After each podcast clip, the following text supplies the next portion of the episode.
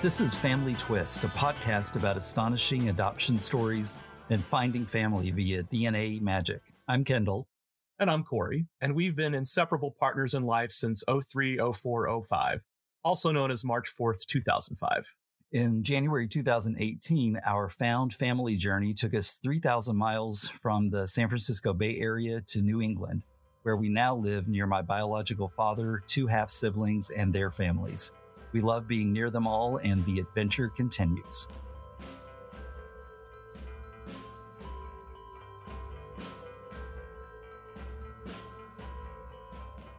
Welcome back to the Family Twist podcast.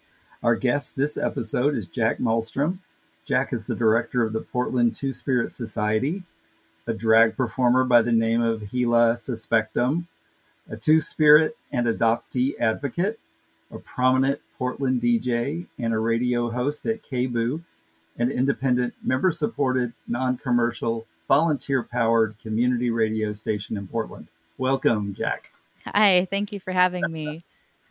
Absolutely. We're really excited to talk about your story. Jack has a very unique adoption story slash found family story, which just perfectly fits right in with what we do at Family Twist. Let's talk a little bit about your uh, adoption situation. So, adopted into a white family mm-hmm.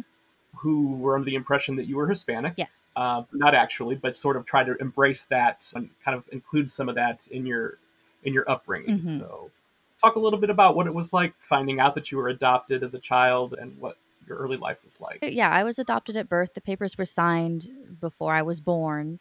There was no real like finding out. It was always just an open thing because I mean, it was pretty obvious I didn't look like my dad or my mom, and so you know, and they they didn't see any.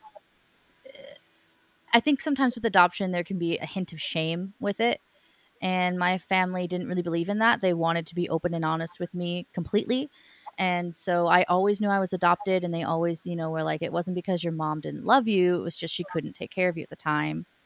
My adoption was what they call an open adoption. So that means that my mom was open to the idea of having communication with me further down the road if I desired it. And so my parents kept in communication with my birth mom from day one. They sent her updates and baby pictures and phone calls and all that. And I started talking to my birth mom when I was maybe second or third grade. Started talking to her on the phone. Went down to visit her for the first time when I was like 13. So I've always kept in touch with my birth family and then growing up with my adoptive family i have a adopted brother who is also white so we're two adopted siblings but we don't look anything alike we're not related in that way we just have the same last name yeah it was uh, interesting it always stood out personality wise and just skin color wise in the neighborhood as well it was something that i think my parents already prepared me for by just normalizing the fact that I don't look like them. And that's okay, but people are going to think it's weird. But here's here's just what you tell them. You say I'm adopted and that's fine, you know? And I just kind of it was very normalized for me for me from the start. So I got very used to explaining that and continuing to explain it even now well into my 30s. Recently I was with my mom at dinner and they assumed that she was my boyfriend's mom because my boyfriend's white. And she's like no that's my daughter. It's how it goes. But yeah i got i got very comfortable and a very early understanding of i'm gonna have to explain myself um, which ended up being a good skill to have down the road with all the fun multiple identities i have now well it sounds like uh, your parents kind of took a similar approach to what kendall's parents did his was a closed adoption but it was never a secret there was never that that whole shameful oh we don't want to say he knew from as early as he could remember, that was the situation. And his mom, I think, sort of explained it the same way. For sure. And, you know, I knew that my adoptive mother really didn't know any history about my birth mother, but she kind of had that same approach like some people just can't take care of babies and we could. And so we're lucky to have you. It was always. And my hometown's about as big as the room that we're sitting in. So, I mean, it couldn't have been a secret anyway, right? Mm-hmm. Like suddenly they have a kid. But to your point, even being a completely white family, My adoptive dad had black hair. My mother had red hair. I was this little blonde haired kid. People would see us out together and be like, really? I mean, it was cute, but we didn't have a big resemblance mm-hmm. there. so, in the time that you were communicating as a child with your birth mother, did you ask her about your birth father and what kind of information did she provide you? Yeah, so my birth father was like a weird topic in general. I had asked her and my birth parents, and at first it was a little shaky. They had a very rough understanding at the time. Their understanding he was in prison and it was gang related, and he didn't know about the adoption, so they were always like, a little nervous that he might just kind of pop out of the blue and try to take me back or something. They didn't have a full understanding of the situation. And then in talking to my mom about it, I got more details as I got older, of course, because I had asked at like 13 or so. I was like, Mom and Dad say that, you know, my dad was like a gang member. And she's like, Well, yeah, kind of basically. Um, what had happened was like they lived in a really rough part of LA there was a lot of gang activity there, and my birth father had gotten involved somehow and was in the car during a drive-by shooting, and um, you know was picked up for that. And she was just like, he was a good person, but he just like, you know, made the wrong friends and was not hanging out with the right people and didn't know what was going to happen, but doesn't matter. He was there anyway. He was a kid. He was like, I don't know. I think he was older than her. So he must have been like 16, 17. I don't know how long he was in prison for. I actually don't remember. But she was just like, I was done by this point. I had asked him to stop hanging out with those people. I didn't like associating with them. My brothers don't associate with them. Like they live next door, but we try to keep our distance because we knew they weren't safe. Eventually, when she found out she was pregnant with me, she, you know, rightfully had this understanding of like, I can't, I can't do this. And also, like, you know, she was saying they had to, um, you know, hit the floor every now and again because there was gunfire and things like that. So she was like, I didn't want to have to like take you down to the floor with me when the side of our house gets shot up. You know what I mean? Like, it wasn't even safe for me to walk the street by myself. I had to walk with one of my brothers and trying to imagine me at 15 walking with a damn baby stroller in a city like that in a place like that like absolutely not. You know, she mm. she did not want that life for me and she was wise enough at that point and determined enough to be like, no, I want something better for this child, and went about trying to figure out how to how to make that happen. Um, he did not know about it because he was in prison, so she sent him a note that was basically like, "I'm pregnant. Also, I'm breaking up with you. Also, I'm giving the baby up for adoption. Bye." Uh, yeah, so his family didn't find out until later as well that she was pregnant and then that I had been adopted out she didn't really tell anybody. I mean, my own grandma didn't know until my mom had like passed out somehow and they took her to the emergency room and they're like, "Hey, you know she's like 8 months pregnant, right?" And my grandma is like, "What?" But my mom had already put stuff in motion and then my grandma was insistent of like, we'll raise her as your younger sister. We'll do this or that. And my mom was like, absolutely not. Like, no, no, it's already done. Her sister in law at the time had helped her find a lawyer, and that lawyer was the one that found my adoptive parents and connected them. At 15, like she went through all of that stuff um, without his help, and also was able to recognize like this isn't the life I want for myself. This isn't life I want for my child. I need to start making better choices with this. She never said he was like a bad guy or anything. She was just like, yeah, he just was a dumb kid. He was really sweet, but I couldn't keep trying to talk him out of something he wasn't listening, you know. And if he wanted to be in that life, I couldn't stop him, but I wasn't going to be involved in any of it. How old were you when he was able to track you down and, and get in touch and drop this big bombshell on you? I had just turned 18. He waited specifically till I had turned 18 to hire a private investigator to find me I think also partially just because like I was an adult at that point and so if there was any concern about my adoptive parents blocking the communication or whatever, they couldn't really do anything because I was an adult. Yeah, I had just turned 18. I was about to graduate high school and my mom called me into the kitchen one day and was like, "We have a voicemail on the answering machine. It's your birth father. He wants to talk to you. He hired a private investigator to find you. What do you want to do?" So I called my birth mom and talked to her about it. And my birth mom was like, Before you talk to him, let me talk to him. Give me the number he left. I will call him because I want to make sure that he's serious about this. He hadn't talked Sure. in 18 years. So my mom called him and they talked and she was just like I really want to make sure that you're serious about being in their life and you know that that this is what you want like you're going to be a parent you're going to be a dad you're going to show up for this kid and not just ease some kind of guilt or, abandonment or whatever you have going on. And he was Mhm. insistent i want to be in their life like all of this stuff and so she was like okay. And so she gave me the okay so i talked to him and and that was uh the beginning of it. Yeah. It was it was weird it was it was really weird. I never really was that curious about him my father growing up was amazing. He was a stay-home dad so he raised me for the first like 11 years of my life. He's the only dad i really needed honestly like i was good. It was something every now and again i'd be curious about and i felt bad. It was like i don't have any questions for this man. Uh, short of like medical history you know i just really had no curiosity whatsoever um until he was like surprise you look indian. By the way did you know that you're indian. Do you know um, whether he has other children? He does. He has. Well, I don't know how many at this point. Um, Mm. I know. I think I have like maybe two half brothers, and then like three or four step siblings. Oh, okay. Um, I was in touch with them for a short while after he got in touch with me. So once he got in touch with me, I got in touch with his mom, my aunt and uncle, and then some of the kids who were older also added me on MySpace because this was that long ago.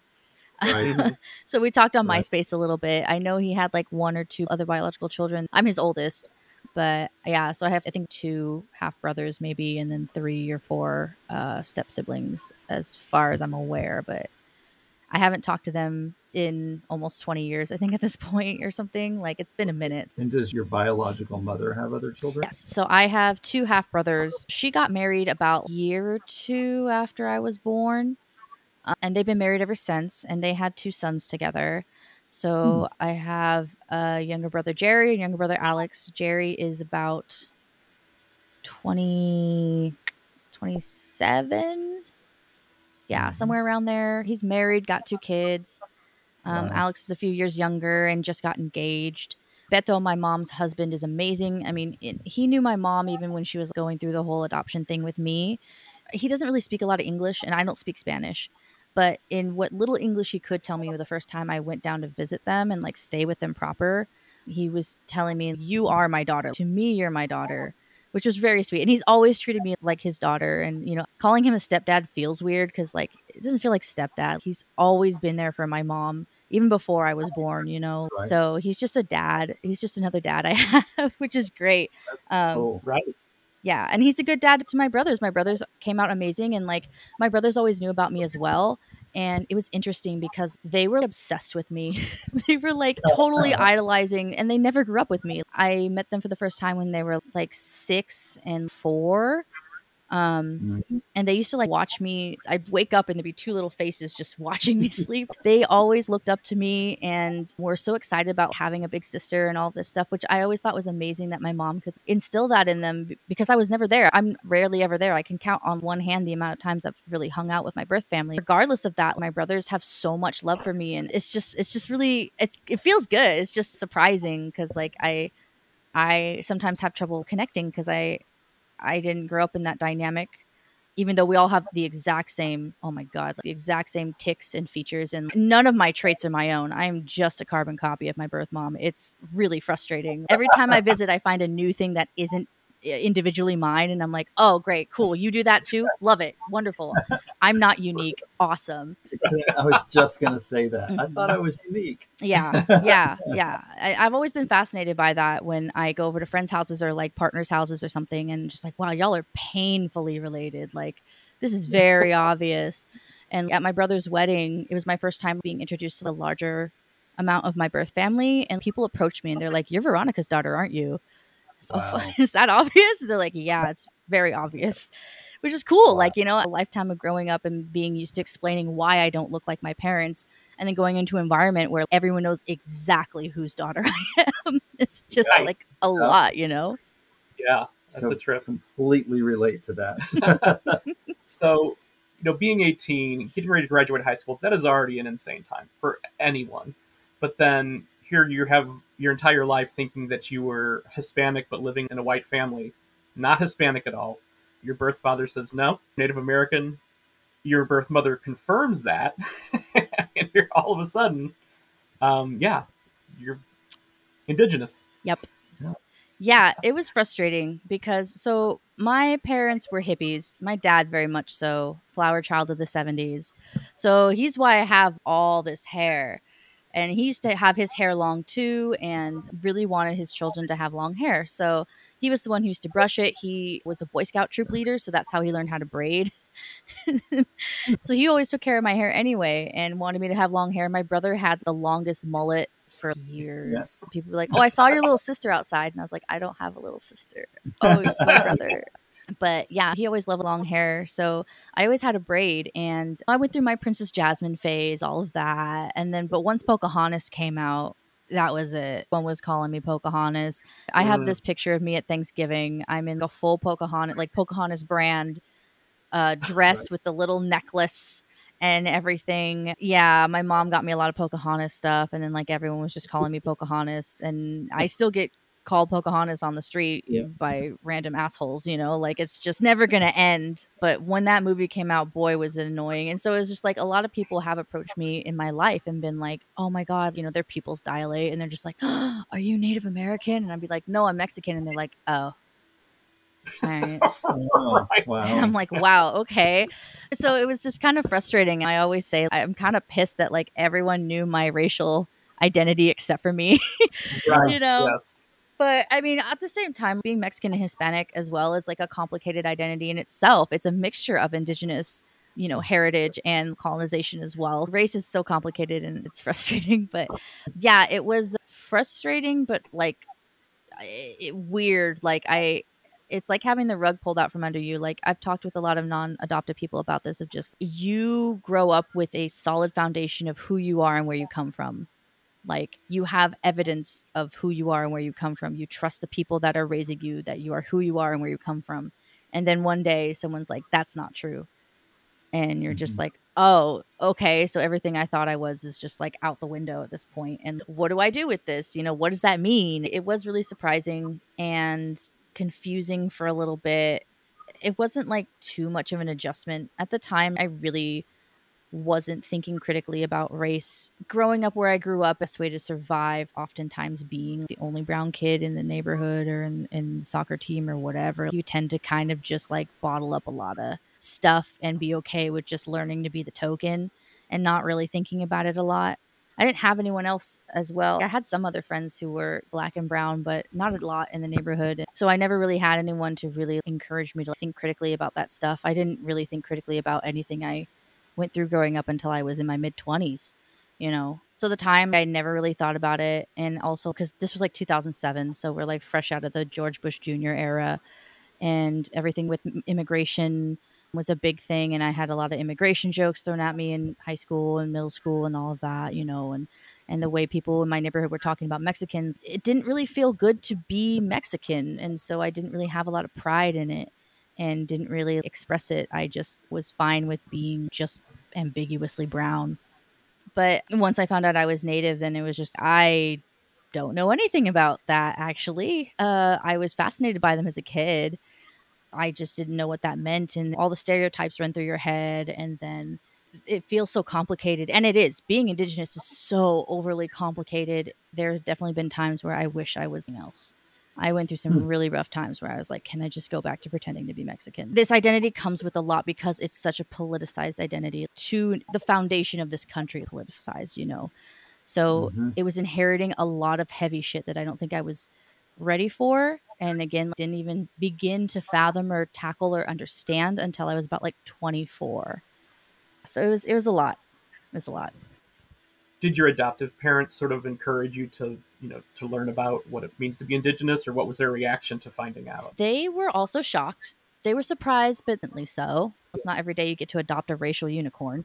they did encourage me to ask more questions and get to know it. My father has since passed about 10 years now, but my dad was very supportive when he was alive. But my mom to this day is very supportive of the work I did me connecting with my heritage and everything like that. And they've always wanted that for me. And they knew that that was something they couldn't, you know, give me.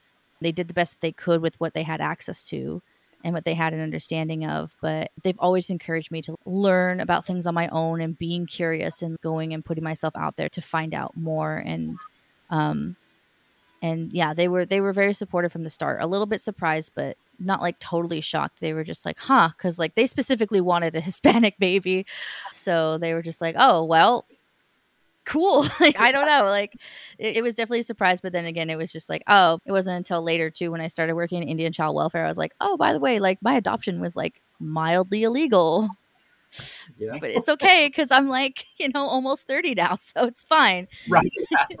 no one can come after you. Yeah. So they, but they were very supportive with it as well and have continued to be. Good. Was there an incident that sort of sparked you really wanting to learn more and get involved when you were in your early 20s or was it just you know getting a little bit older a little bit wiser? It wasn't until i kind of had this radio show dumped into my lap. Um, so i had always just done the i'm indigenous and it's fun to think about making all the jokes on thanksgiving you know i have some reservations about thanksgiving. Um, stuff like that. But I never really took it seriously. My first tattoo was one of the ones from my tribe, from my father's tribe, and I had researched it a little bit and everything, but that was as far as I went. And so I knew the tribe names, but I didn't really know much about them and didn't really think about it much until um, I was going through a quarter life crisis. And I was like, I need to find a career. I need to do something. I'm so tired of doing these jobs just for the pay. Like, I want to actually do something I care about and like that can move up or something. So I was doing a bunch of Google searches and I've been complimented on my voice by people. I used to do like call center work. And so I've been complimented on my voice there and like also just like weirdos uh, like restaurants and stuff. Like I've, I've had weird interactions with people in regards to my voice. And so um, I was like, well, maybe radio is a thing I could do because I'd done podcasting in the past. So I was like, uh, yeah, sure, why not? So I did some Google searching for like training and stuff like that and found KBOO, which is a volunteer community radio station, and they provide free training. So I was like, cool, I'll be there like three months, learn how to do the board, learn how to talk on mic, whatever, and then apply to like Z100 or, you know, the basic stations I grew up listening to here. I went there for volunteer orientation and introduced myself, mentioned I was native and that I wanted to learn everything I could, like all the trainings and stuff. And um, uh, immediately afterwards, the volunteer coordinator approached me and was like, "Hey, would you be interested in hosting a show?" And I was like, "I what what?" and they're like, "We've been trying to find a host for our native hour for like almost a year, and we're kind of embarrassed because we can't find anybody." And I was like, "Ah, you know," and I was fun employed at this point, so I had all the time in the world to do something. Mm-hmm.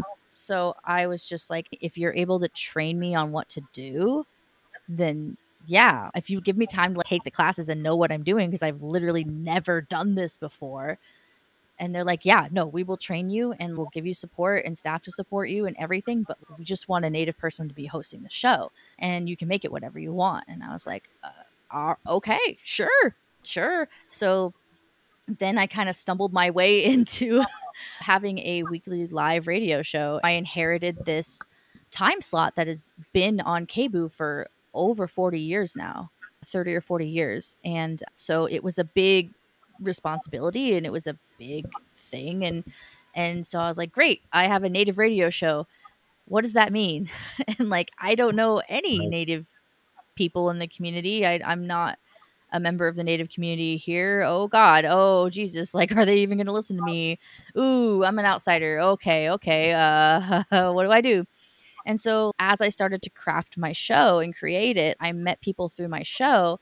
And that's what motivated me more, not only like to to connect more with the community here in Portland, but also just to get to know myself and be curious more about my community because the big question when you're Indian is who's your family? Where are mm. you from? And I didn't have answers to that. And, and there's still some answers I don't have. And I'm able to articulate it now in a way of just like, you know, well, I'm I'm an adoptee, so I have this much information, but that's the best I got for you. But before that was like the first time I think I ever really felt like shame or guilt about being adopted. was like I didn't have answers to this. Imposter syndrome is real. Imposter syndrome even like now, like when that article came out, like I still had imposter syndrome of like, oh god, like uh mm-hmm.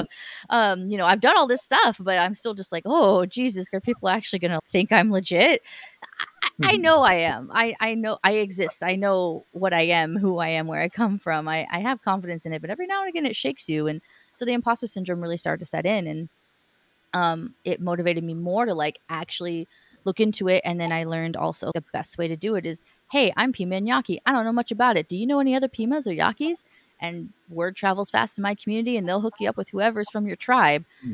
which there isn't a lot of out here. There's maybe like three O'odham out here and like one Yaqui. so wow. it's a little tricky. But yeah, my show completely changed my life and encouraged me to explore my identity and also become more involved in the community to the point where like my entire career now up until this point all of the work i've done within my community nationally with the federal government with tribal governments and with state child welfare services all of that none of that would have happened if i didn't start my radio show that all came from that radio show so it absolutely changed my life for the better and helped me connect more with who i am as an indigenous person and connect more with my community and build my own family now mm. of people who are willing to help me reconnect and other adoptees as well who are trying to reconnect. So it's been really great. Yeah. Sometimes you take that leap of faith and it just changes your entire life. Hi, it's Corey. This is the end of part one with Jack, but don't worry, Jack will be back next week for part two, and we hope you join us again. Family Twist has original music by Cosmic Afterthoughts, and it's presented by Savoir Faire Marketing and Communications.